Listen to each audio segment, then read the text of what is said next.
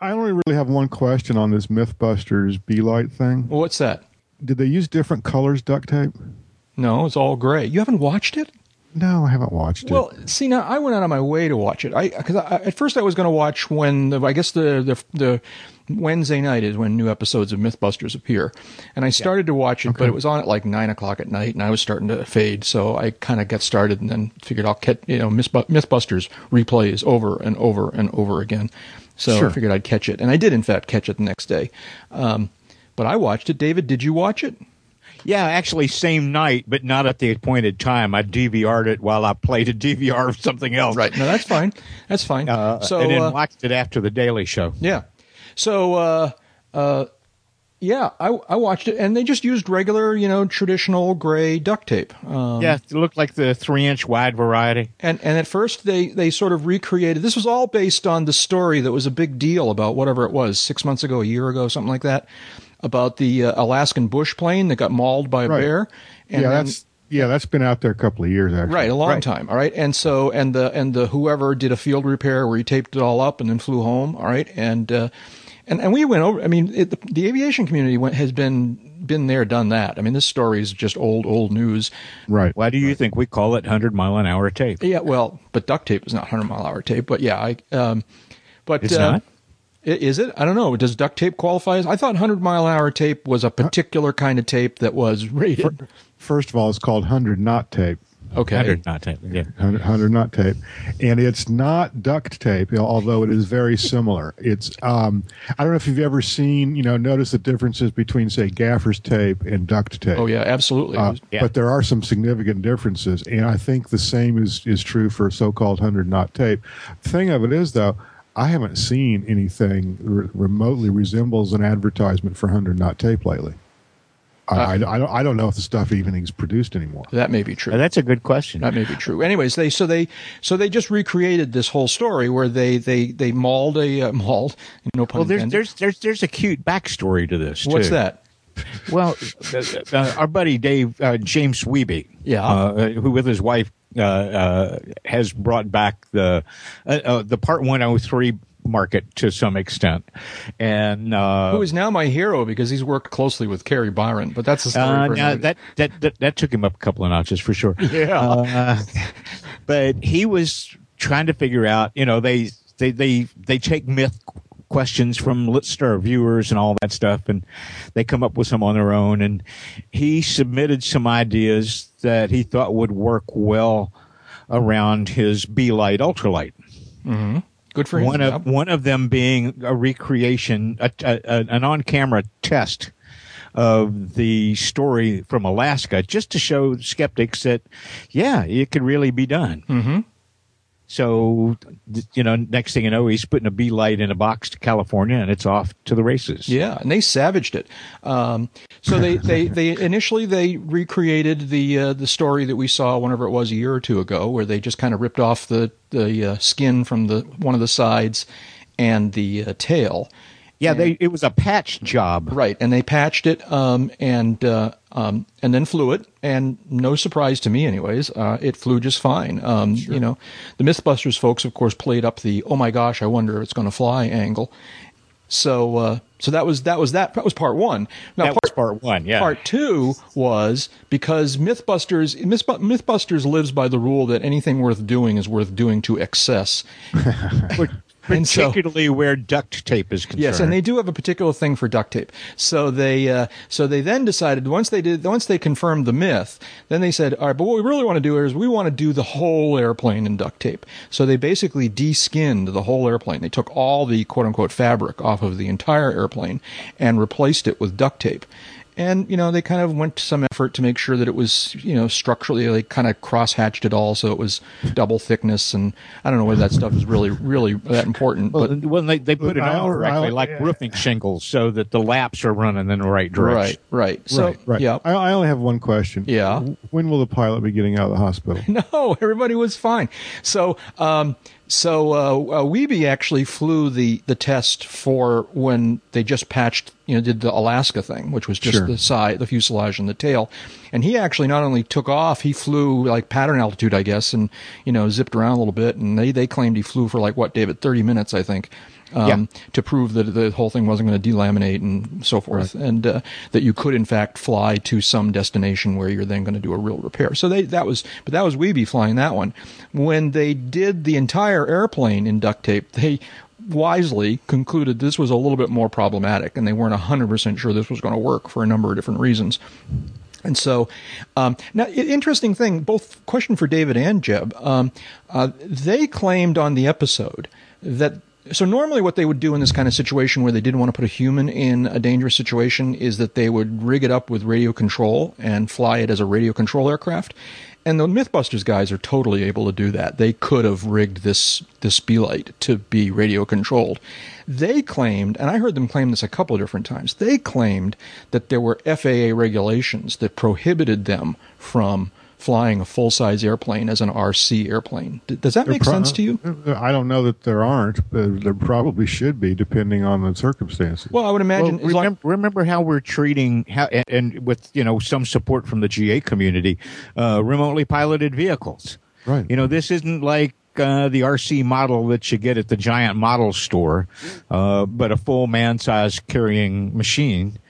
And there are some constraints on what would you call them? Remotely piloted and uh, autonomous and all that stuff. Yeah, but if you just flew at a couple hundred feet, you know, around, you know, over the runway, you know, and I, it seems to me that would be okay. But anyways, they didn't do that. They wanted to bring in a real pilot, so they brought in who, someone who they characterize as being like super pilot. I forget what term they used. You know, the the, the world's greatest test pilot is sort of roughly how they characterized. Dave, Dave does have considerable experience He- he- uh, he as sure a test does. pilot. His, Yeah. his, his, of course, as everyone knows, his number one claim to fame is that he was the uh, designated examiner that gave me my private pilot license. I did not know that. Yes. So, uh, so, So uh, now you know you you've known for a long time who to blame for me. Now we know who to blame for you. That's right. Yeah. Uh, believe me, that was, I had contact with him on two different occasions because it took two, try, not two, I didn't fail, but we weren't able to complete it the first time. And so I had to go back and finish the second day. Um, those are the two contacts I've had with Dave Morss. I've never been in the same room with him since. Um, well, he he was the uh, the right seat pilot for Lancair, who gave me a demo ride in uh, uh, the the earliest uh, ES. Yeah. that that they they put on the market. yeah, years no. I've, I've definitely followed his career and he's done some cool, exciting things. And, uh, Oh, he races at Reno and uh, uh, Jiminy. He does real live like experimental test flying. Yeah, and yeah. As a matter of fact, the reason reason why we almost weren't able to complete my uh, my uh, check ride on the second uh, uh, you know go round, if you will, is uh, because he was on deadline to leave for Reno for the races, and you know he, he says he says I got to leave by noon, so come on in in the morning and we'll get as much done as we can, and uh, and fortunately, Well, he was he was out there in June when uh, EAA sent me out to the Pylon Racing seminar. Uh, Does he still fly in said this- hello, but didn't get to, to chat with him. does he still fly in the sport category there? The uh, he was flying Well, Lancairs. that was and- the airplane that he flew into the MythBusters episode. I saw that, and I would imagine that might be his personal airplane, but I don't know that. You know, And, and speaking of FARs, yeah. uh, two things came to mind watching that. One was they were flying from a closed airport with X's on the runway, so I'm sure they talked to somebody involved there. Uh, you know, it basically make, turned it into a private strip, Yeah, and nobody came prob- to win. probably everything, had- Yeah, everything that yeah. started. Well, no, Morss flew in. Now that I think about it, Well, they probably Anyway, the let other- him in. I'm sorry. He probably let him in. Yeah, let him in, or they maybe didn't close. The, I, I'm ninety you percent don't, you don't suppose he was flown in by a senator, do you? I'm pretty sure that they were flying. They were doing that from uh, Tracy Airport, Tracy Municipal Airport, which is sort of just over the mountains into the Central Valley, um, sort of a beam, San Francisco, and. Uh, um, and it, I was curious about that X'd out runways. I'm thinking they haven't closed the runways at Tracy, have they? And I went in and looked on Google Earth the other day, last night or whatever it was, and uh, and there were no permanent X's on the runway. So uh, they, but they may not have closed the whole airport, right? They might have just closed one of the runways. One runway, sure. Sure, too. The other thing is, I wonder how duct tape would stand up to the battery of tests that aircraft cloth covering has to go through. I don't know. I would think it would fail, but Well, I, I, would think it might hold up to something like the punch test. Well, structurally, in terms of its you know material and that kind of thing, yeah, I'm sure it's pretty strong. But but duct tape is terrible a- as an adhesive. It's just awful stuff. Yeah. You you were who was it, Jeb? You were just talking about the difference between duct tape and gaffer's tape. Uh-huh. And uh, I we I use gaffer's tape all the time in my event work. Um, Right. We use gaffer's tape to tape all kinds of things down. Oh, I've the- got gaffer's tape in my camera bag. the beauty of gaff, of course, as a photographer, you would use gaffer's tape. The beauty of gaffer's tape, um, at least one of the beauties, is that is that it doesn't stick very well. That's the whole idea. Is it's supposed to right. stick good enough, but come off without ripping up the surface that's underneath. And you know what a happy medium is between duct and gaffers? What's that? Uh, the uh, uh, painter's tape. You're right, right. Painter's tape is good. You know, But it, painter's it, tape sticks paper. fairly well, but it comes off very easily. Right, but painter's tape is paper, right? Yeah, it's paper and and uh, it's expensive. Yeah, you Oh, price yeah. that stuff versus Well, I wouldn't just want to put it masking on an airplane. yeah. But so Hey, duct you know, tape. that stuff's expensive. Uh, Duct tape is stickier, but as they come observed in the show, um, so they're out in Tracy in the Central Valley, presumably on a, on a nice, you know, warm day, and uh, they were concerned that the tape was going to start to melt. The adhesive will melt on this duct tape, and uh, it can get really Well, nasty and ugly. My my concern would be what's the new you know uh, uh, flutter limits on this airplane uh, with all this duct tape. yeah, and they know, were concerned about that too. They showed some Yeah. footage of uh, of the. Uh, um, you know, when they did the, the Alaska repair, um, they were showing the, the side of the fuselage fluttering in the wind. Um, they had some really Ah, interesting wonderful. footage, and and Well, they commented that that was a concern that it would flutter so much that it would start to. was it was it fluttering or you said the side of the fuselage was it fluttering or oil canning? Uh, It was oil Oil canning. canning, yeah. It would, Okay. yeah, Yeah, it was oil canning. yeah. Okay. They didn't and the put. cloth isn't structural anyway. Well, n- no, it isn't. Um, but tighter is better. Absolutely. Yeah, and they didn't and they didn't put any of this tape even when they did the whole airplane, they didn't do it on a control on the actual control surfaces. Um, they didn't tape. I, I'm pretty sure this is true. They did not tape the I the. thought they taped everything. no, they painted everything gray. They paint. I watched this, and I'm pretty sure I could watch again. I don't think that they taped the ailerons. I don't think they. I taped, know how much you're dying to do this. Send Kari an email and ask her. Oh man. He's blushing. I can hear it. He's blushing. I am, and my heart's beating faster. Okay, I will. That's my homework assignment. That's my homework assignment. I'm pretty sure that I noticed at one point, particularly the aileron, I noticed that they did not tape the aileron, but then later on the aileron was gray and it didn't appear to have the texture of tape. I think they, they painted everything gray after taping. I don't think they taped the control surfaces. And Morss never got out of ground effect. And Morss didn't actually take off. That's right. That's the other thing is that he just flew down the runway and lifted up into ground effect, and and then they they declared it a success. And uh, Anything higher, anything higher than standing on the ground is high enough to get hurt.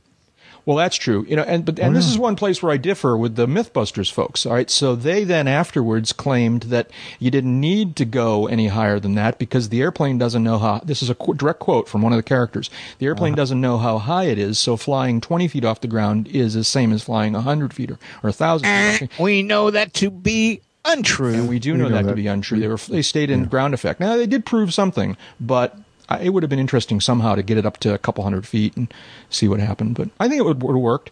Um, the, the other place they they were very concerned about the added weight, so they stripped off all this all the skin from this airplane. And they apparently weighed this, the skin that they took off, and then they concluded that that was the equivalent of, I think they said, five rolls of duct tape. So they were going to try and actually cover this thing with five rolls of duct tape, and that didn't happen. And by the time they got to like ten rolls of duct tape, they were commenting.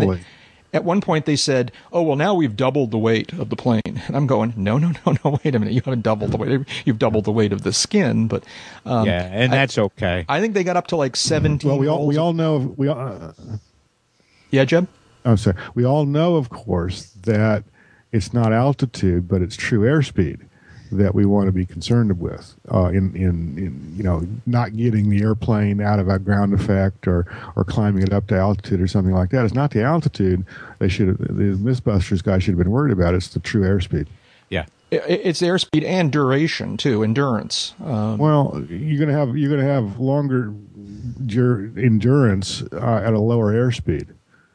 Um, you know, if you get to an airspeed where the, the the duct tape starts to fray and and slide around a little bit, maybe starts to lose adhesion, maybe starts to to flap around or something.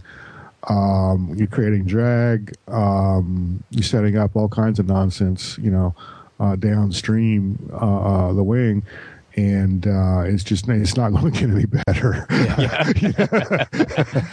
well, and as far as the weight they added, I mean, Dave Morris is not, you know, a big guy. And the Part 103 airplane that uh, James and, and Kathy Wiebe are, are, are, selling has has a fairly decent payload. I mean, 254 pounds is supposed to be the legal limit of, of the empty weight then you get to add fuel and a body. Yeah. And whatever the skin weighed, I mean, let's say for theoretical purposes, there were eight pounds of skin on the airplane and you use double that weight in duct tape.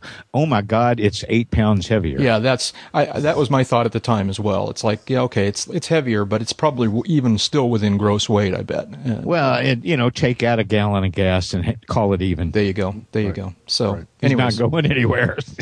It was all. It was actually kind of interesting. Um, you know, it's kind of a you know ho hum. You know, as pilots, I, I, just really had no question that the Alaska thing was a true story and uh, and that they were going to reproduce it. You know, and, and and you know, as a as a media producer, I understand that they had to kind of dramatize it and kind of go, oh my gosh, is it going to work? You know, um, invent some conflict. Well, yeah, if they approach any of these stories of the nod, nod, wink, wink, we know that it's going to be okay, but we're just going through the motions for you. Uh, they wouldn't have near the audience that they have. No, yeah. So, anyways, uh, uh, congratulations to uh, Jim Wiebe and Belite Aircraft for uh, uh, for being part of this and for uh, getting some good exposure and getting to hang and, out with Kari Byron and all this stuff. And and the link that I've got in here that'll take you to IB James Wiebe's website and a collection of photos from the production of the episode. Yeah. If if you're curious, I know Jack's already printed out the ones of Kari. okay.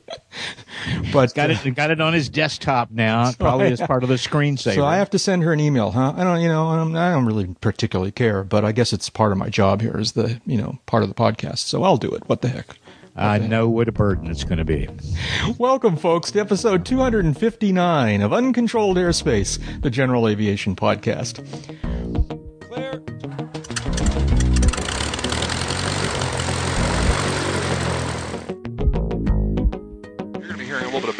Noise throughout the day, but it's just airplanes, so it's not it's, it's not really noise. Good background noise. That's yeah, right. this is this is the best seat in the house. That's right. We got Skyriders now. We got Skyriders. Now. We got now. Skywriters they, now. It, does that say UCAP? I can't. It's got a runway in the front yard. and you're on site, clear land. Turkey Central Ground, good afternoon, sir. Taxi via Foxtrot and Alpha.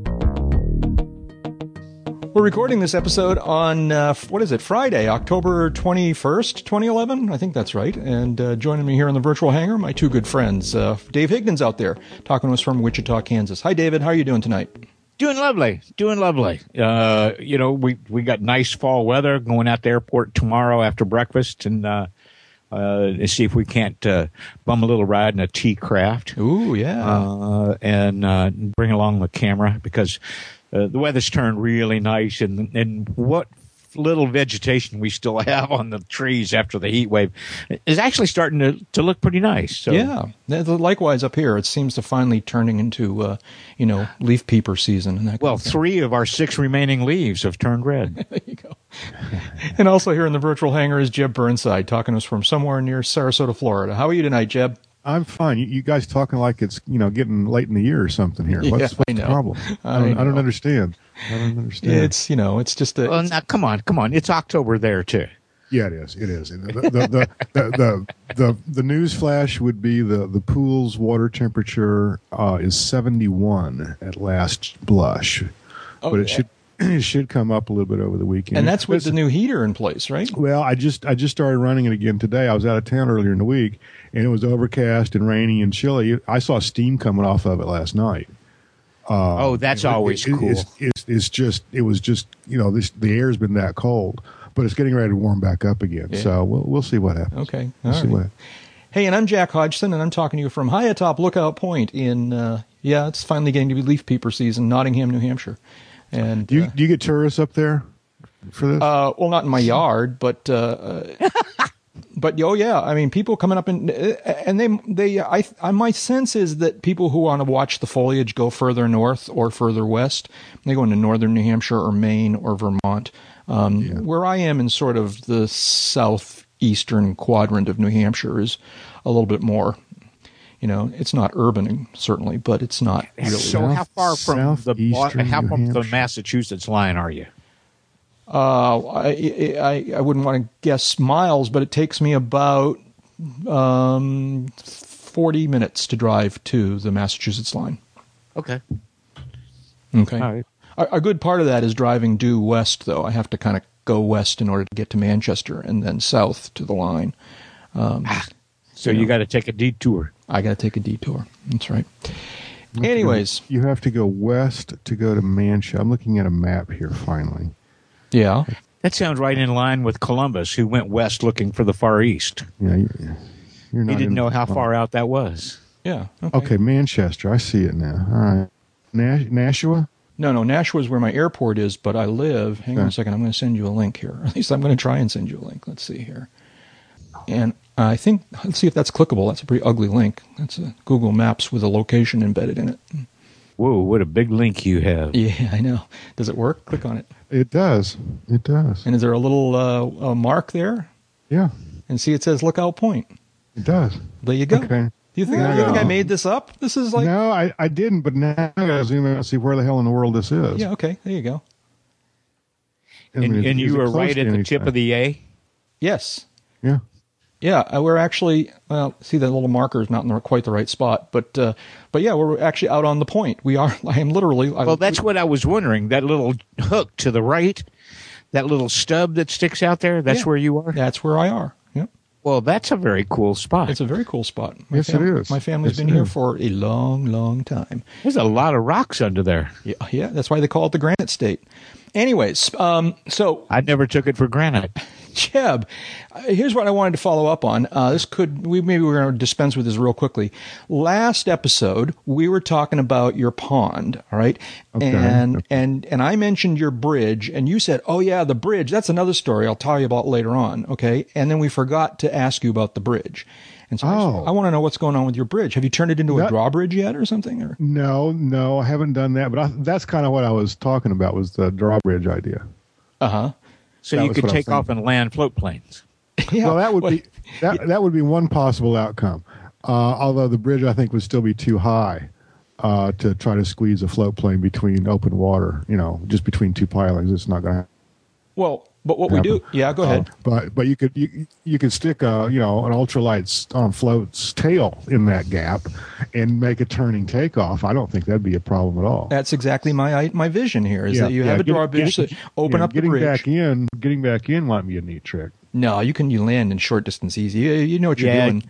getting back in usually takes less space than getting out. Yeah. Yeah, that's true. Yeah, you, you you can land an ultralight in that, that distance. I bet you anything. All right, um, but uh, um, But but but th- yeah, just just kind of eyeballing th- Yeah. eyeballing things and what would it take and how you'd do it and stuff like that. Possi- possibility, I don't know. We'll yeah, see. no, because that's what I vi- I envision. You open up the Yeah, drawbridge and you get in the ultralight float plane, and then you kind of like do two or three laps getting up to speed. All right, and then when you finally get going fast enough, you can lift off. All right. Now, see, the, the bridge is too tall. You, you won't be able to just slide a fuselage of a, of a of an ultralight through there. Drawbridge. You're going to have a drawbridge that opens but up it- completely.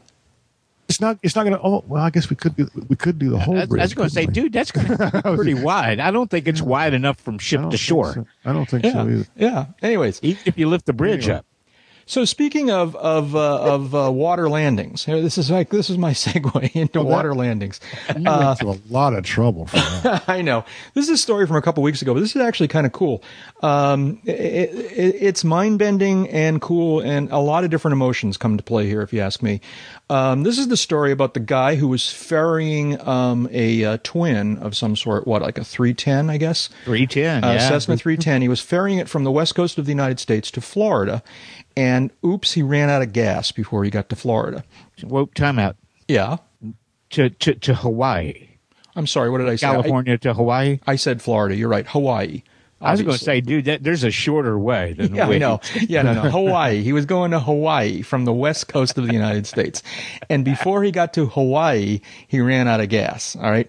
Um, and that's kind of a big oops. All right. Because, so he's partway across. Now, Jeb, you're the one or somebody, you're the one that kind of told me about this. Maybe you're the one that discovered that, that this wasn't the first time this guy tried this, right? That's correct.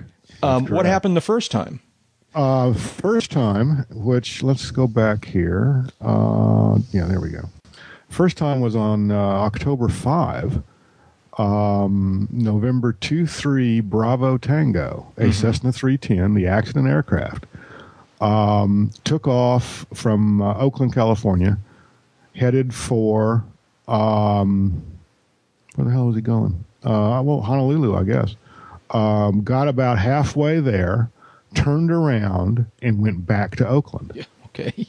So now we don't know for a fact that it was the same pilot the first time. We don't know that at all. Okay. We know it's the same airplane. Right. And So- then t- two days later, from uh, Monterey, it took off uh, and came up the 13 miles, proverbial 13 miles short of uh, uh, Hilo, I guess, in this in this instance. Man. Yeah. Uh, that's where it was headed. Um, kind of ruin your whole day. Yeah, really. You know, so this guy had the foresight to realize he was running out of gas and that he probably wasn't going to make it. And so he hollered for help. Twice. Well, you know, I- Unfortunately, if, it, if if it was the same guy. well, if it was the same guy, in my you know, here's my here's my scenario. My scenario wasn't the same guy. Here's my scenario. The first time it was one guy who headed out and then realized there was a problem and turned around and, bef- and realized before it was too late and turned around and went back. All right, and then they're all sitting around the, in the FBO drinking coffee. All right, and the guy's going, "Oh man, this was close," but I and the other guy goes, "Eh, I can do it, no problem." And I'm making this all up, folks. This is just totally out of my imagination. Anyways, the second that's time. not where I thought it was coming from. The but- second time, the second time, a time, darker the second time, place um, that. he did not discover the problem until he was more than halfway, and so he had to mar- marshal on, and he hollered for help, and the Coast Guard came out and. Uh, and uh, escorted him in, and and the and the other thing that's notable about this is that so then somebody on one of the Coast Guard aircraft uh, actually videoed the actual touchdown, which is kind of cool actually to uh, to actually see this touchdown. Yeah, I mean you know, you know I'm I'm tempted to say he did a good job of doing the touchdown, but that kind of more than is you know ruined by the fact that he did such a bad job of fuel planning. well, now time out, time out, Yeah. time out. Yeah, we, we don't know that. That's presuming facts that not yet introduced into evidence. Let me give you some examples. Uh, that first time out, when whoever it was turned around before the midpoint, got back, or around the midpoint and got back, no sweat, no strain, could have been because of a number of factors, including winds aloft not being as forecast. Uh, or they could have started out as forecast and changed to something that wasn't in the flight plan and done it dramatically enough. And it doesn't even have to be a headwind. It could just be the change from a tailwind to a crosswind. Right, right. And suddenly your pooch needs to have protected sex. So, uh, Yes, okay. Because get- you know what's happening to the pooch. Uh, same thing with this one. Not knowing anything more about it than the fact that he got within 13 miles when he earlier projected that he was going to be, you know, uh, qu- quite a bit farther short than that leads me to wonder whether the conditions weren't uh, changing rather dramatically as he made the crossing. So he starts out, he gets to past the halfway point. The totalizers are saying, "Yeah, baby, you're good to go." And then at 700 miles out, when you're way past the you know halfway point, there's no way you're going back, even with you know a good tailwind. All of a sudden, it goes cross from tail and suddenly the help that was getting you there goes away, or maybe it goes from a little headwind to a little bit more headwind to a little bit more headwind, and and you watch the totalizer click down and click down and click down, and suddenly it starts flashing its little alarm setting that's saying, "Whiskey Tango Foxtrot, you're not getting there from here with this amount of gas anymore," and boom, you're in trouble. yeah, yeah. So Well, we, we, we, there's a lot we don't know about this. We don't know Yeah. if it was the same pilot. We don't know how the airplane was equipped. We don't know what the weather was uh, forecast or actual. I don't know. The whole thing just seems kind of marginal to me, though. Why couldn't Why couldn't a Cessna 310 make it with? I'm su- I'm sure you know extra tankage. Why wasn't there enough tankage? Why wasn't there more of a margin? I don't know. I don't know. I don't know either. Do, did they recover the airplane? Do you know? No, I, I'm sure they didn't. I, I, I would It'd imagine be- they didn't, but you never know. it's not an it, it's not an A330. Right. Uh, you know, the the, Yeah. the cost of just Yeah. getting You know, the if- if- if- out if- there is more than it's worth. Yeah. if yeah. if some insurance company wants to to deal with it, great. But the airplane's probably only worth fifty grand to begin with. Yeah. Yeah. Yeah. It, it's been a couple weeks. Is there an NTSB, uh, you know, I starter don't know. report Let's, yet? let's let's go find See out. if This you find that real quick. You're better at this than I am. And so and, and, and Jeb's been there, and and I'm betting you have too, Jack. And I've been on trips where, under normal circumstances, I made that leg easily just two weeks earlier, Right. going westbound with a headwind. And today, no matter what altitude I'm flying, I'm not going to get there without a stop. yeah. No, that's Now true. that's the nice difference between over land and over water. Right. That stopping thing is so much more Yeah. viable. Yeah, yeah, You, you can Uh, take off again. yeah. yeah. There there there is no uh, entry in the NTSB preliminary database at this point. Okay. Uh, on this accident, on All this right. stitching. Well, let's move on here. Uh, but so that's sort of the first. But, uh, yeah, That, that's sort of our first off-field landing of the week this week. Um, if we get make it through the list, we actually have three. it- so we'll see how we do. We leave this. It's worth pointing out yeah.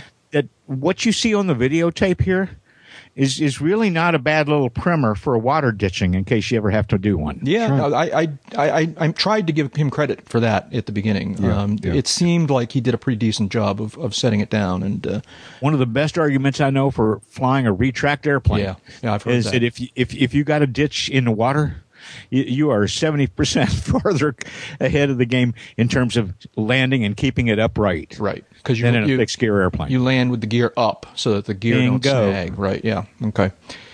All right, maybe we'll come back to this someday later on. We'll see. I don't know. Uh, moving on here, uh, a really quick little item here. Um, I posted. There's a link here to a, uh, a photo gallery that has to do with a motorcycle trip that took place like 50, uh, 60 years ago. All right, um, and the motorcycle part is kind of cool, but this isn't a motorcycle podcast. But if you look at photos number two, three, and four in this sequence, there are a couple of really interesting looking airplanes.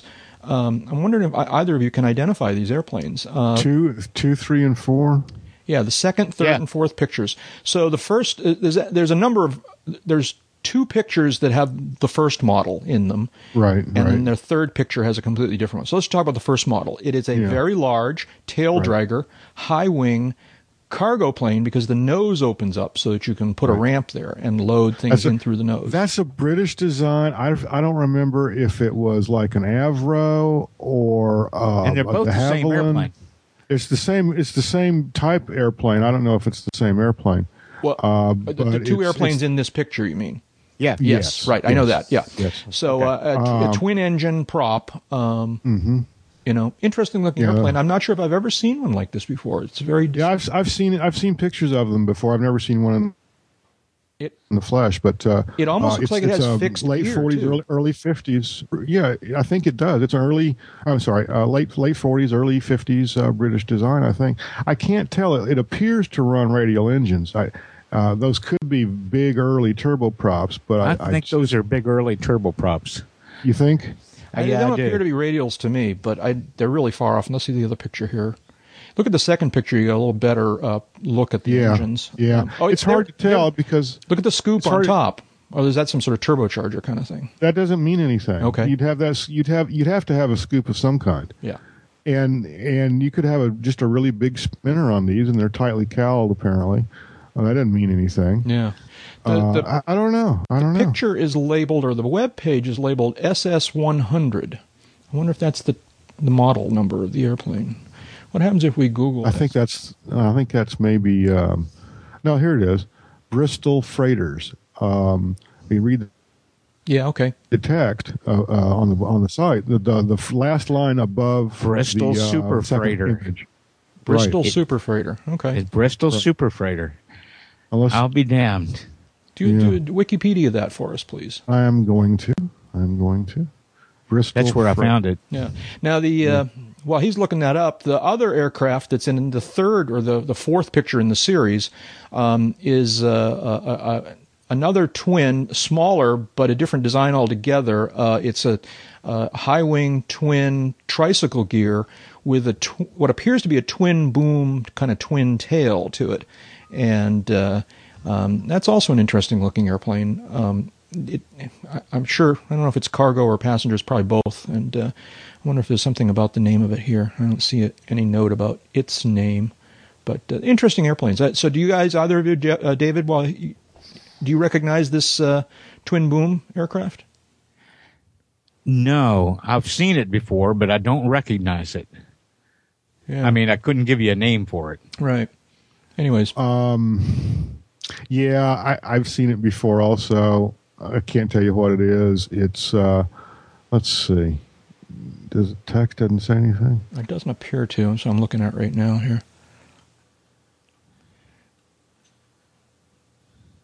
Yeah, can't really tell. No, I don't see I don't And I was wrong about the engines.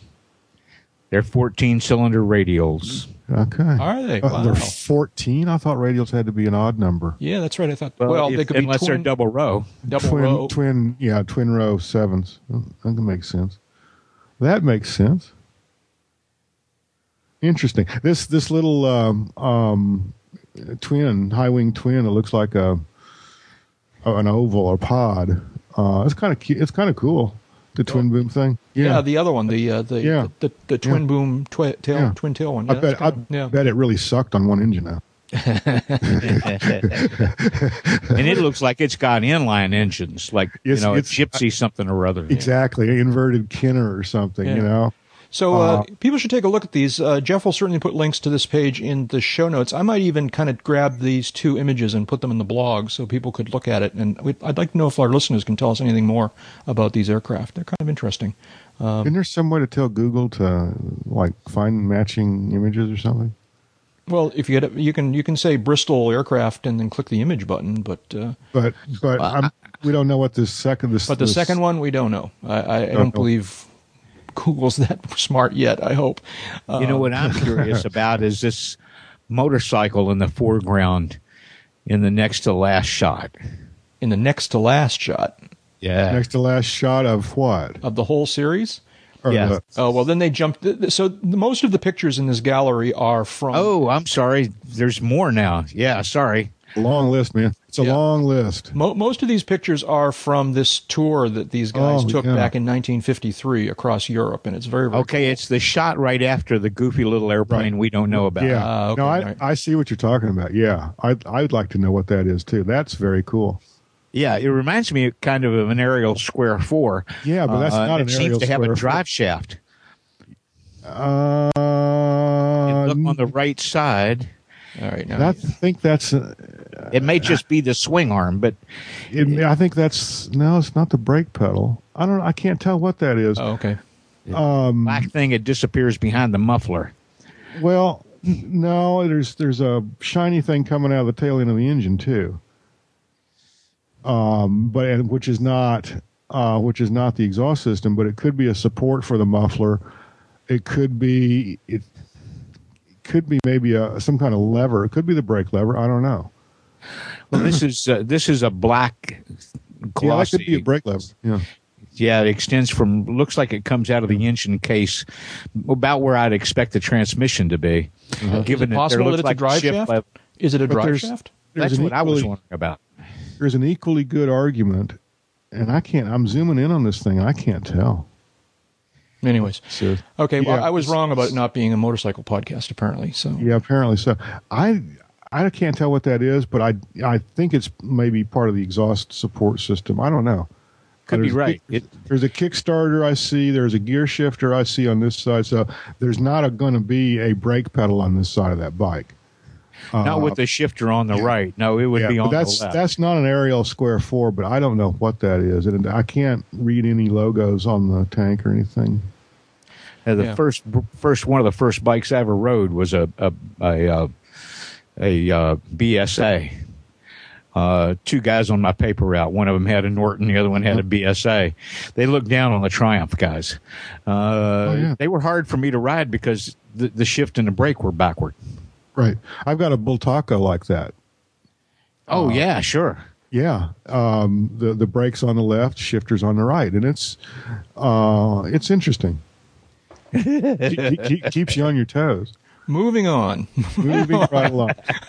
Coming Weather, soon. motorcycles. All right. See, I'm going to have to put a disclaimer in the, in the show notes this time. Yeah. Coming soon to you, another UCAP production, uncontrolled motocross. Yeah, there you go. Right. Yeah. Moving on. One of the kind of romantic notions, at least in my mind, about flying, one of the circumstances that people talk about getting themselves in, I've never been in it, but it seems cool. And that is when you're like flying, particularly they talk about when you're soaring, when you're sailplanes, is that you're soaring and a, a bird, particularly a hawk, will form up on you and will kind of soar, will thermal with you. And that always seemed like that would be very, very cool. All right. Have had it happen. Have you? Yeah, and it must be Yeah. must be really really cool. But even that pales in comparison to what happened in these videos. All right, uh, this is just you guys both watched these videos. Uh, David, No, you posted I- the link. Yeah. Oh yeah, I watched it because it's it almost worth reminded the me of risk. something from years ago. It's almost we- worth the risk of having you watch this because it's very very cool. Hang, Um, hang on, hang on a second. it is um, uh, some guys. Um, para, is that what they call? What do they call that, David? Parasailing, Par- paragliding, paragliding, Yeah, okay? paragliding. So there, so just to, to, for people not familiar, um, hanging from sort of basically a parachute canopy, um, in sort of a sitting in sort of a sling with the handles for controlling it, and and you foot launch and you you know ridge soar or thermal or whatever it is you do to stay aloft, but you soar in this rig. All right. In this particular case, they uh, got in.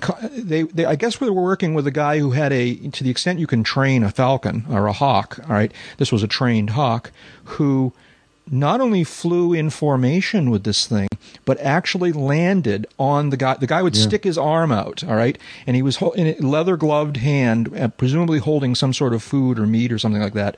And the bird actually came in and landed on his hand, and we saw this. No, I, Any I, am looking at this. It, it's, it strikes me of, of what you would see from a well-trained falcon. Yeah, and- and, falcons and, and hawks are you know similar in, in a lot of different, different ways. Right. I, I, I can see this being a well-trained bird, and, but it's very cool to It's watch. very, very cool. It's, it's very very cool. In fact, it, when you get to the end of the video, it becomes apparent that it is a trained bird. Um, that, that its handler, it, it comes and lands, you know, on its handler's arm, who's standing on the ground. Um, nevertheless, very, very Still. cool. Some very cool footage of this, all right, of the bird flying alongside, of the bird trying to catch up so that it can actually land. A couple of different times, the bird actually had to struggle a little bit. You know, it's like it couldn't quite land on the moving, you know, on the guy's hand while he was while he was flying. Um, a, a couple other shots where the bird then took off from the guy's hand. I mean, just very, very cool. I, I, this Well, is neat video. Year, years ago, uh, like late 70s, early 80s, when hang gliding was still fairly new and this big tournament going on, uh, it, was called the Masters of Hang Gliding uh, at, at Grandfather Mountain in North Carolina. And one of the pilots on the East Coast community had trained a red tail. This is a Harris's hawk in these videos. Uh, you know, they're they're all close cousins. Uh, you know, the, the the red tails all know the Harris's folks. They're neighbors. Uh, but the the the guy had trained this red tail to fly down a hill and land on his arm while he was under the hang glider. And then he started flying the hang glider and getting the hawk to land on his arm there. Even put an, ex- if I remember right, put an extension out on the base tube so that the hawk actually had a perch to land on with a, a padded uh, uh, aluminum tube. Uh, it, it's very cool. Uh, it's just amazing to watch these birds, and they'll form up on you, even the wild ones, and then they will put you to shame. Yeah, I bet. yeah, they sort of have a little more, they have a few more hours than we do, probably. yeah, yeah. You know, yeah. but And, uh, and much better wing loading. Yeah, right. And and I've always thought though that one of the big benefits they have, other than practice, you know, is they have a much better stall warning system. Uh, you know, I, I Well, it's a hundred percent adaptable wing. Eh, not only is it a 100% adaptable wing, but but every feather on the entire wing is a stall, you know, sensor, so that they can feel the stall. I would imagine, I don't know this for a fact, but it would seem to me that they can feel the stall happening on the wing. And react to it in a way that we, with our little simple little stall indicators, you know, or, or stall, you know, uh, sensors. Oh, and the way they do. the way they sense lift, I swear they see temperature differences. I wouldn't be surprised. I wouldn't. you know, I mean, surprised. they could detect visually temperature differences and go for that air. Yeah. Because I'd seen them go into lifting conditions from downwind. I mean, I'm sorry, from upwind, where there's no way they would have smelled a temperature difference. They had to have been able to see it. could be. Uh, Could th- be. there's only one thing a hawk can do that a hang glider pilot can't do. yeah. That's take off again after you land in the trees. Anyways, cool video. Jeff will put a link in the uh, show notes, Yeah, and you should yeah. take a look. This is a really, really sweet piece of video of uh, of flying these uh, these uh, parachutes and uh, and also with the hawk um, interacting with them. Very, very cool. Let's see now. Um, so, um, a bit of uh, podcast administration. Um, I have an invitation I want to make to our listeners. We periodically get uh, requests from or offers from listeners, very generous offers to help us out with the podcast. And there aren't many ways. It's kind of a, it's kind of fallen into a workflow that kind of takes care of itself largely, um, and uh, doesn't really lend itself to having a lot of helpers. Um, but there is one area that I think that if listeners were so inclined, they could make a real contribution, and that has to do with the intro that we have at the beginning of the podcast. Um, the intro that you hear at the beginning of this podcast is the same one we've been using for maybe a year now and it's okay, but it's getting a little old, and it wasn't the most creative thing in the first place. And so I would like to invite our listeners, any listeners who are so inclined, to create a new intro for us. And just like the disclaimers, I'm not looking for one to be the new intro. Uh, if we had a handful of good ones, we could put them on a rotation and use them from you know you know a different one each week. So uh, if anybody has any idea about what kind of intro you might uh, think would be good for this podcast, uh, we would like to hear it. Um, so uh, uh, go for it. You can use any of the material that's in any of the past episodes. Clip out uh, our voices. Uh, clip out conversation. Um, you know, combine whatever you want to combine. Um, I, make no promises. You may do a lot of work and it just doesn't work for us, and so it might not get used. And to that extent, if you want to run your ideas by us first by email, I'd be glad to talk to you about them. Um, but generally speaking, but there's only one thing that would disqualify an entry, and that would be if it used copyrighted music. Don't use any copyrighted music, all right? But other than that, you know, all the material in it must be yours or public domain, and uh, or ours, which is the all the old podcasts. So. Um, I'd love to hear some cre- creative ideas from people, and uh, I, you know, b- based on how the disclaimers all turned out, I got to figure that there are some cool ideas out there for a little intro piece that will go at the beginning of every episode. So, uh, um, if you have any questions about that, give me uh, send me an email. Uh, there will be soon a uh, page on the website with some details, some guidelines, some ideas. If you want to go to uncontrolledairspace.com/slash new intro, um, you can get a little bit more information. So that's our little bit of administrative here. Um, what's next? Second off-field landing of the week.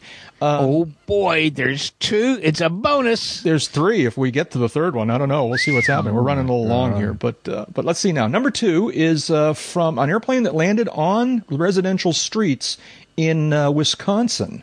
Let's see now. What do we got? Uh, I've, a listener, a couple of listeners have sent us a couple of different links. There's some interesting um, stories about this. Uh, I'm looking now uh, from the Milwaukee, uh, Wisconsin Journal Sentinel newspaper's website, JS Online. Headline is Small Plane Lands on Street in Watertown, which is a town, I believe, in Wisconsin. A small plane landed on a town road Monday east of an airport in Watertown. No one was injured in the incident, which blocked part of 12th Street near Watertown Municipal Airport, according to the police. Uh, the plane is being taken to the airport, and the FAA has been contacted, the police say. It goes on and tells a little bit more about this. Um, let's see now. I think the pilot was Ryan Dassow, D A S S O W, of Milwaukee. And uh, he's flown the It plane. for- doesn't give us a clue what happened here, does it? no, it No. doesn't. It, it doesn't. It's you know, it's probably you know some sort of engine failure. Um, there's a couple of links. I didn't. I'm, I'm not sure if I've looked at them all. One thing I like. I want to credit where credit is due. Um, this uh, Milwaukee Journal Sentinel article uh, in the, on their website, anyways, and I don't know what their newspaper article was like. Um, I, f- I found this to be a very, very even-handed uh, uh, piece. Um, they never characterized this as a crash, uh, which I really I give them credit for. They talk about how he landed the airplane on a street, and uh, I, I like that. I think you know, and he apparently did land it. Um, he apparently clipped some some structures, some uh, phone poles or light poles or something like that. Um, but he certainly didn't hit any. I think he ran into the back of a car. Is this the one where the guy ran into the back of a car? I can't tell. Um, this one, uh, this airplane looks remarkably intact. Yeah, Uh, let me look at the other. although it does appear the upper cowling is off of it. Uh, the, the- but that's one of the first things I would do also if I just had to land on a road. so I don't know. yeah. um, I would I would be uh, annoyed, and I would have the Yeah. upper cowling off. But uh, anyways, You, congratulations. you, you, you know, it, it's it's always been it's so helpful to get this sense of being in touch with what just went wrong by standing and staring at the engine of a machine that's after the engine stopped running. Well, at least at least you have something animate or inanimate at which your anger can be directed. Yeah, you look at it and you go, "Damn." Well, that's what happened. what? What's that? Well, you can see it right there. Yeah, I know there it is. Right you there. don't see that? I, uh, if you don't see it, I can't explain it to you. Check, please. Anyways, congratulations to uh, Ryan Dassow uh, for uh, yeah, nice nice job. Nice getting it job. down on the that's ground an arrow safely, that and, will uh, live to fly again. Uh, can we see the? Oh no, we can't quite make out the tail number. Jeb, I was wondering if there's a uh, NTSB I looked. on this one. I looked. There's nothing on this one yet Nothing either. on this one either. Although there may never be because this may not be classified as an accident or an incident. Oh, that's true. Possible. Well, I thought I thought engine well engine stoppages in flight have to be reported, but that doesn't mean they necessarily launch an NTSB, No, I- if particularly when the there's no damage. The basic engine failure when a successful landing is made is not reportable. Really? well, to the reg. NTSB, to the NTSB or anybody else for that matter. you don't have to send a little note to the FAA and say, "By the way, this light Yeah. combing on uh, IO 360 No, kind of stopped." no. Just wanted to know. Love, Dave. Now, if you're a, if you're a commercial operator, the answer is yes. Yeah, if, you're that's- yeah, if you're a non-commercial operator, um, there's no reporting requirement. Well, what about the fact that this was a rental airplane? Uh, yeah. Um, that's a gray area. It depends on what the uh, NTSB considers to be commercial. Okay. Okay. Which will be different than what the FAA considers to be commercial. Right, right. And now for a commercial for our Because studio. because the the word commercial can have different meanings under different circumstances, right? That's me being cynical. We'll be right back after this. Me- uh, I, these I, messages. I, I'm not even talking about the fact that it's a homonym. Is that the right word? A homonym? I, I don't know. Yeah, I understand that the same word means different, di- dramatically different things, but I'm saying that when it even means the same thing, it can mean different things. welcome to my world. Oh, yeah, I guess so. This is a special report. We now take you to the press conference where a world famous cryptographer and historian is about to reveal the mysterious message hidden for centuries by a secretive sect whose members lived and died to conceal what you are about to hear. Okay, thank you for coming. I have the parchment here, which we have dated to approximately 1,900 years old. And here is our uh, best effort at an English translation of this secretive message. The members of the Uncontrolled Airspace podcast are participating as private individuals. What is this? Their comments do not necessarily represent the views of the various organizations they work with. Come on, man, seriously, what is this?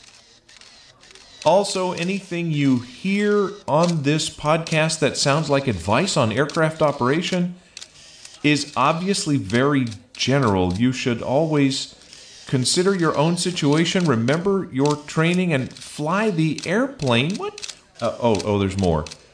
But you knew that. What's going on here? Where did this come from? What intern did this translation? Is he working on a grant? I want to know who's responsible for this. This is ridiculous. This makes no sense. There were no airplanes 2,000 years ago. Moving on. Let's see now. Um, Do you want to do the third one real quick so we get it in? Uh, no, because I'm skipping around here. I'm gonna. I think we're gonna make it here. The next one I want to talk about is uh, uh, uh, kudos to whoever it is, FAA. Um, so, a listener in the uh, forums reports that it came up to be his turn to uh, his time to do his uh, FAA aircraft re-registration. We talked about this a while back. Yeah, I, I've got mine here somewhere. where the find- oh, FAA it's right suddenly here. announced that everybody, you know, um, you know, it's like, oh, by the way, because we've seemed to have lost everybody's registration. I'm oversimplifying and kind of, uh, but something. Yeah, along that. It's it's it's to harmonize with international. Right. So, um, for for various reasons that we don't want to go into, uh, uh, every, everybody's got to re-register their airplane, and there's going to be a phased-in thing over the next, I don't know, year or two years or whatever it was. Actually, three years. Three, okay. And full. so, uh, listener uh, Cozy one seventy one BH. Sometimes there ought to be a, you know, there ought to be like a description so people tell us what these things mean. Cozy, Yeah, we, we should talk to the software guy. Cozy one seven one BH, which is probably his tail number, um, uh, reports in the uh, forums that uh, his turn came up and uh, it went really smoothly. He he was actually very very impressed. He said, uh, uh, uh, "Let's see now, we're a little over a year into the mandatory requirement that all U.S. registered aircraft be re-registered. Those of you who are aircraft owners know or should know that the re-registration occurs in phases depending on when the aircraft was originally registered. Today, I received a notice from the FAA that it is time for me to re-register my cozy." Uh, he says I opted to do it, do so online, following the directions on the notice. It took all of four minutes. He says I don't. He says I don't hesitate to be critical of the FAA when they deserve it, but in this case, they earned my applause. Uh, he said, "Now, if only my state's DMV were this efficient." and to which we say No, the- that's great so far, so good. Yeah, I know. So far, so good. Yeah. So- Yeah, I've got I've got my letter right here. Uh, it's sitting in front of me. It's a nice, clean letter, piece of you know, it's the good, clean communication, professionally done. Uh, everything on it is correct. Um, gives me like three months to send them five dollars.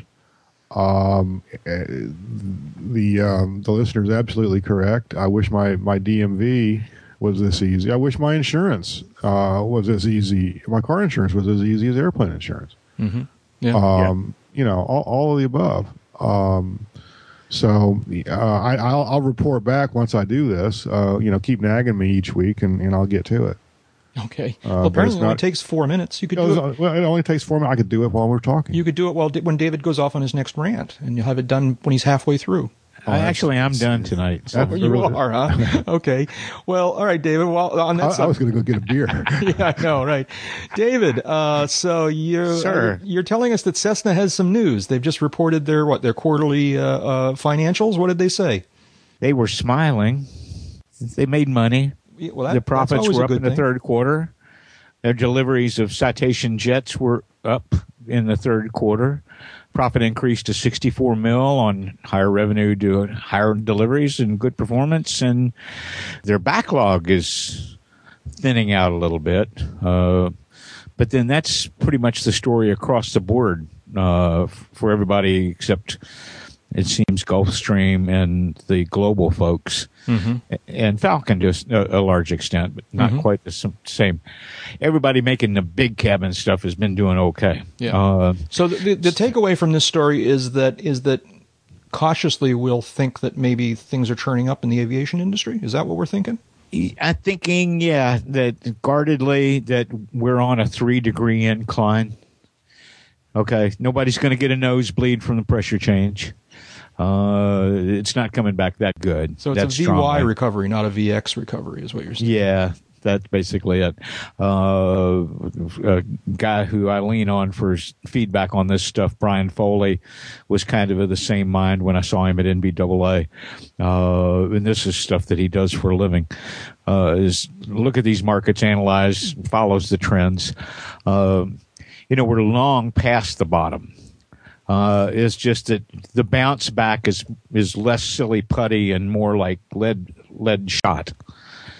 Uh, you know, it, it, it's got a little bounce to it, but it won't come up and hit you someplace uncomfortable. It's not bouncing that well. Right, right. Well, that's the way these things work. Anyway, admittedly, this one's slower than usual, but uh, Well, this has been slower than usual, and and the the the the the, the bottom fell out a lot deeper than usual too. yeah. Uh, so, uh, you know, there's there's a lot to be said. I mean, there's a few things that bear remembering.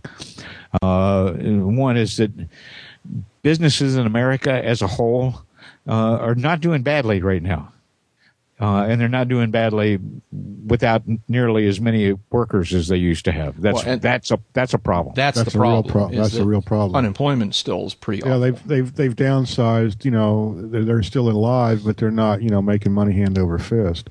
Yeah. Um, so, anyways, let let's not turn this into an economics podcast. Well, that, it- just some some industries are actually doing record numbers right now in terms of their margins, uh, but that's not universal. It's not widespread, and it's not lifting all boats. Not by a long shot. but Cessna reported a good quarter, and that's a good thing. Cessna reported a good quarter. Uh, I think Hawker Beech is going to show that it had a little bit better than the same period a year ago, and hopefully better than earlier this year. Uh, Learjet spooling up the 85. Uh, stand down starts next week. I expect to hear more stuff about that uh, as the week goes on. But their Learjet's got a new, a fairly new head guy over here who's really going after taking back market share. So I expect them to get really aggressive, not just with the 85, but offering some things to update the 40 and 45 and 60. So none of that's bad news. Yeah. Now, you know, it's not on the list, but uh, do we want to talk about Piper? Piper had an interesting week or so recently, Boy, right? now that's a way to put it. Yeah, yeah. Go Tell, ahead. tell. uh, Let's not go into this. Let's not spend too much time on this, but give us the short version. What happened at Piper this past whatever it is week or so? the investors that own Piper uh, changed horses. Uh, they've got, I forget, their third or fourth new CEO in three, three and a half years. Uh, some people that the prior management brought in for their expertise are no longer there. Uh, and the new management person announced that they were going to do a reassessment of the Piper Jet Altaire program. Now, from reading about this in the media, in the in, on the net and on the media, it, everyone seems to think that this is a sign that the jet program's done. It may well be. Uh, it doesn't do your sales and marketing uh, efforts a damn bit of good if every 18 or 20 months, whoever's new in management basically makes everybody nervous about its future uh, by saying, well, we're going to reassess this given the current conditions. Guys, the current conditions are the same conditions that were the current conditions the last time you did the assessment. That hasn't changed. You've either got an airplane that people will order or you don't. Uh, and they already made a bunch of changes because what they originally started with was not catching on. It was too much like a Meridian with a jet engine. Mm-hmm. And the jet customer prospects that they really, who are Meridian customers, a lot of them, wanted the airplane to be more than an engine change and more of a step up in terms of cabin space and comfort. comfort. So they changed it. They made the cabin bigger, uh, gave it some curved lines, increased the interior space, gave it a new name. Uh, and now the folks that made that happen and started getting them in line with orders, they're gone. So, you know, it's a, I imagine there's some folks in Vero Beach right now kind of going, Whiskey Tango Foxtrot, are we building this airplane or not? Yeah, yeah. It's a shame. It's it. You know, supposedly Piper always has built a good airplane, and uh, uh, this sh- should you know just be just as good as the rest of them. I, I wish they'd you know stop jerking around though, and, and either build it or, or just continue. Does uh, does Piper let somebody else do it? does Piper report their financials? Do we know how they're doing financially? I I don't. I don't know believe if- they do. I don't. I think they're privately owned. Yeah. What what's the buzz? Are, are, did they report good order I- books? Do they? I don't. I, I don't know. They've been reporting their GAMA, you know, they've been reporting through GAMA their deliveries uh, all through this stuff. They didn't pull out of and have that, that has, have public they been disclosure. have they been picking up as well? I would have to look back at the last couple of Okay. quarters. Yeah. But so, if, anyways, if I remember right, they were kind of in the we held on and Exactly. started to see it trickle back up. yeah. Anyways, okay. Yeah, enough, enough to keep them in business. And I, I'll tell you what, we, we should be getting GAMA's third quarter numbers in total here in the next few days. That's true. Uh, matter of fact, we're kind of past due now, and I attribute that primarily to NBAA following when it did uh, earlier this month. Uh, because that's right about the time all the manufacturers would have been reporting their stuff to the folks at GAMA who released the report. And you know, it- when you got the run up to a show the size and importance of the National Business Aviation Association convention, uh, there's a whole lot of routine stuff that just gets, it doesn't even go on the back burner. It stays in the cupboard for a little while.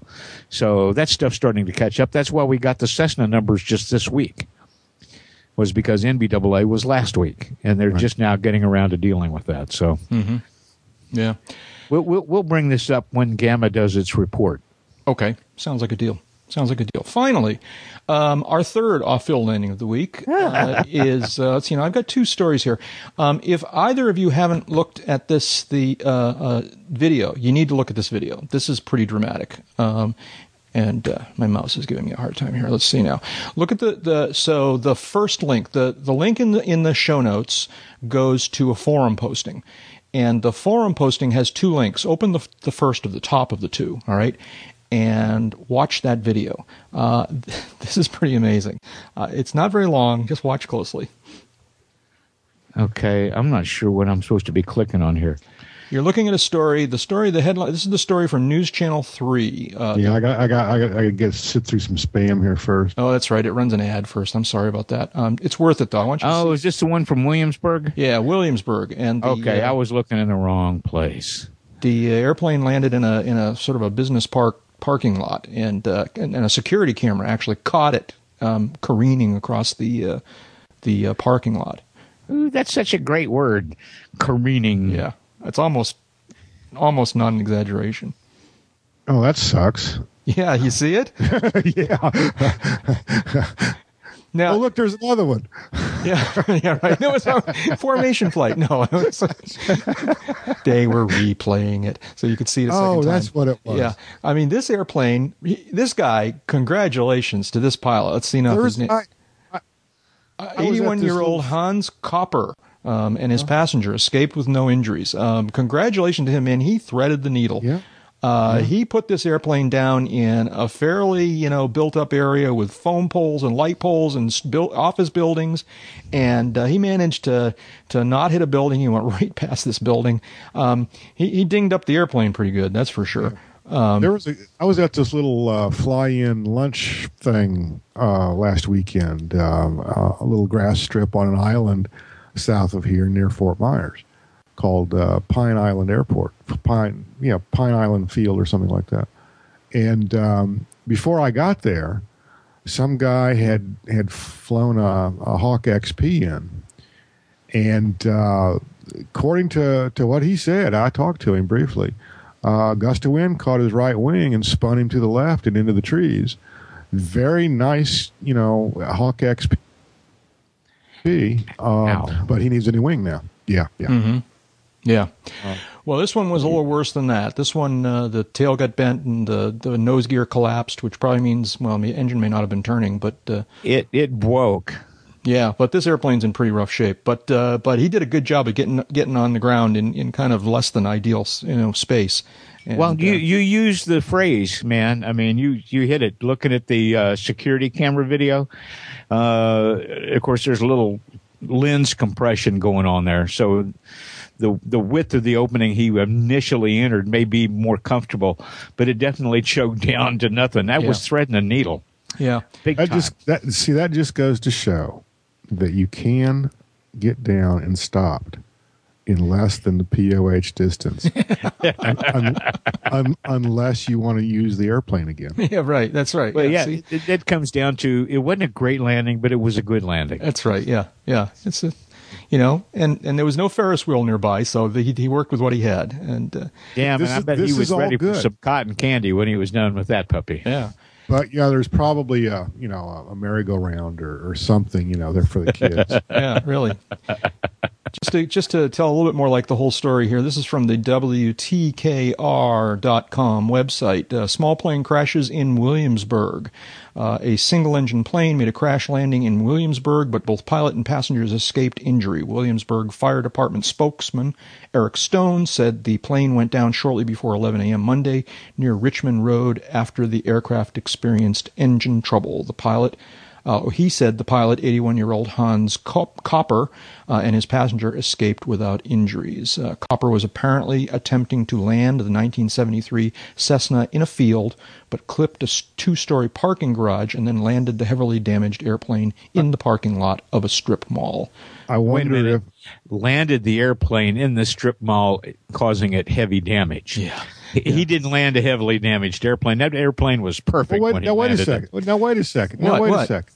Okay, well, it does say crash landing here in the lead graph, but we were talking about this other story earlier about how the word crash didn't appear, and now we're Yeah. talking about this one. And of course, okay, we'll call this a crash landing. That's that's Yeah, I think. it's it's not the best description, but it's accurate. It- Yeah. It's not inaccurate anyway. But Yeah. uh, I, I just want to know. landing. It was a crashed outcome. yeah. Jeb? I just want to know if if the pilot here was the uh, kleptomaniac from Cleveland who copped my copper clappers. Whoa! You mean, but- you mean Hans Copper? Hans Copper. Yeah, okay. Yeah, all right.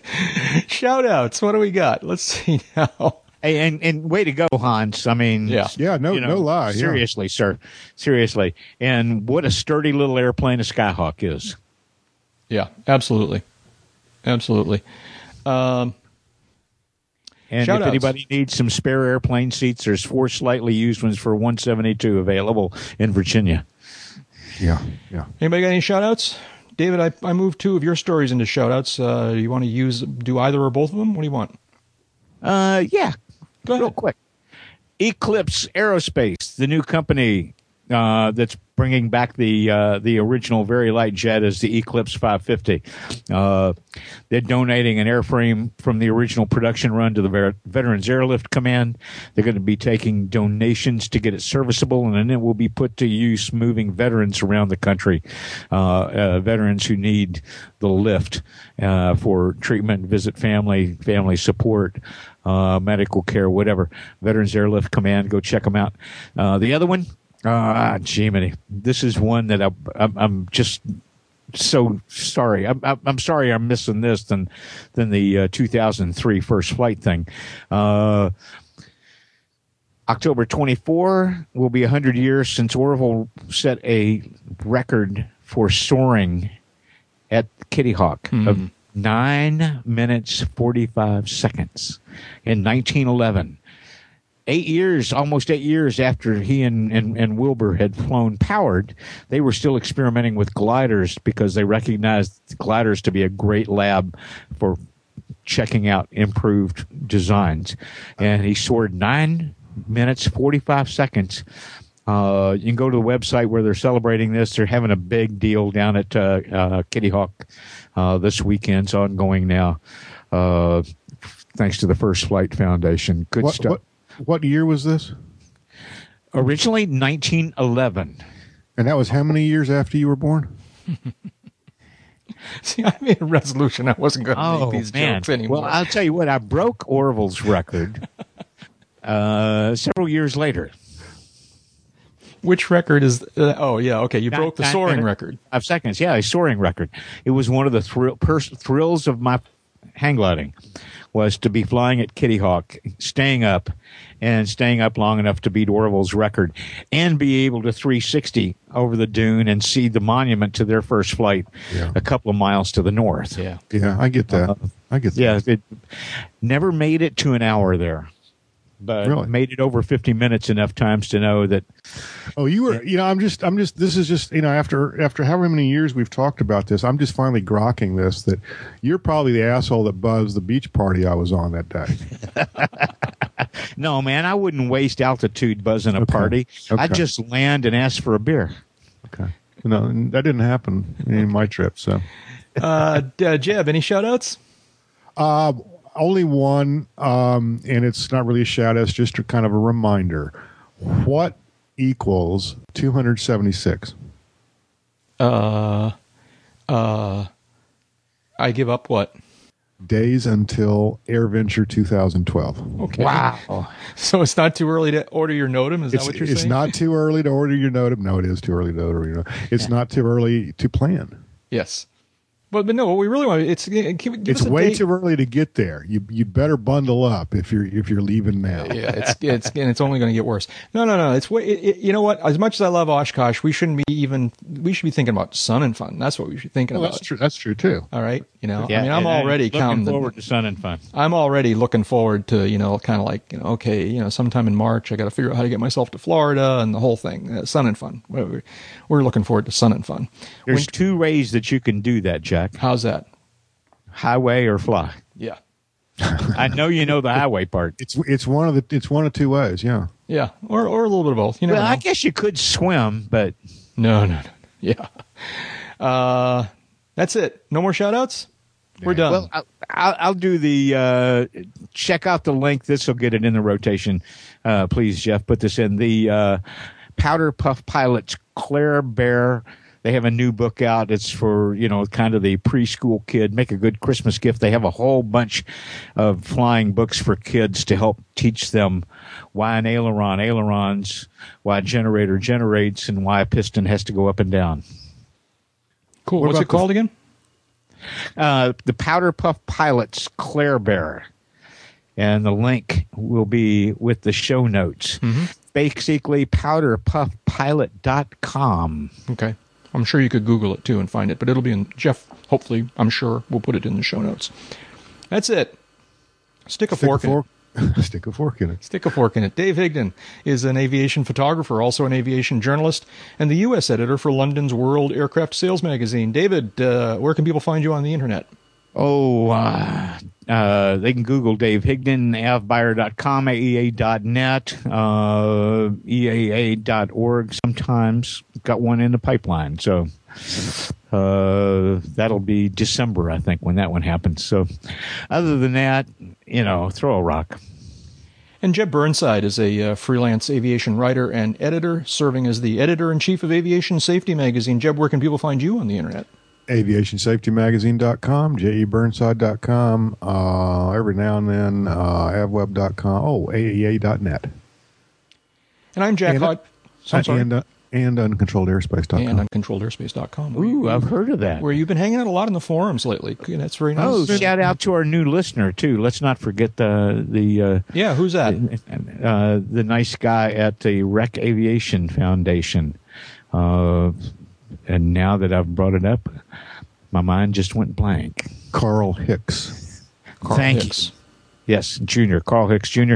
Traded a few notes with him. Uh, he's not new to aviation by a long shot, uh, not new to um, working in the lobbying and an association environment, and was earlier this week or last week, I guess it was, named executive director of the RAC, which helps protect airports, particularly remote uh, wilderness strips, backcountry strips, and such like that. So, welcome to the gang. Yeah.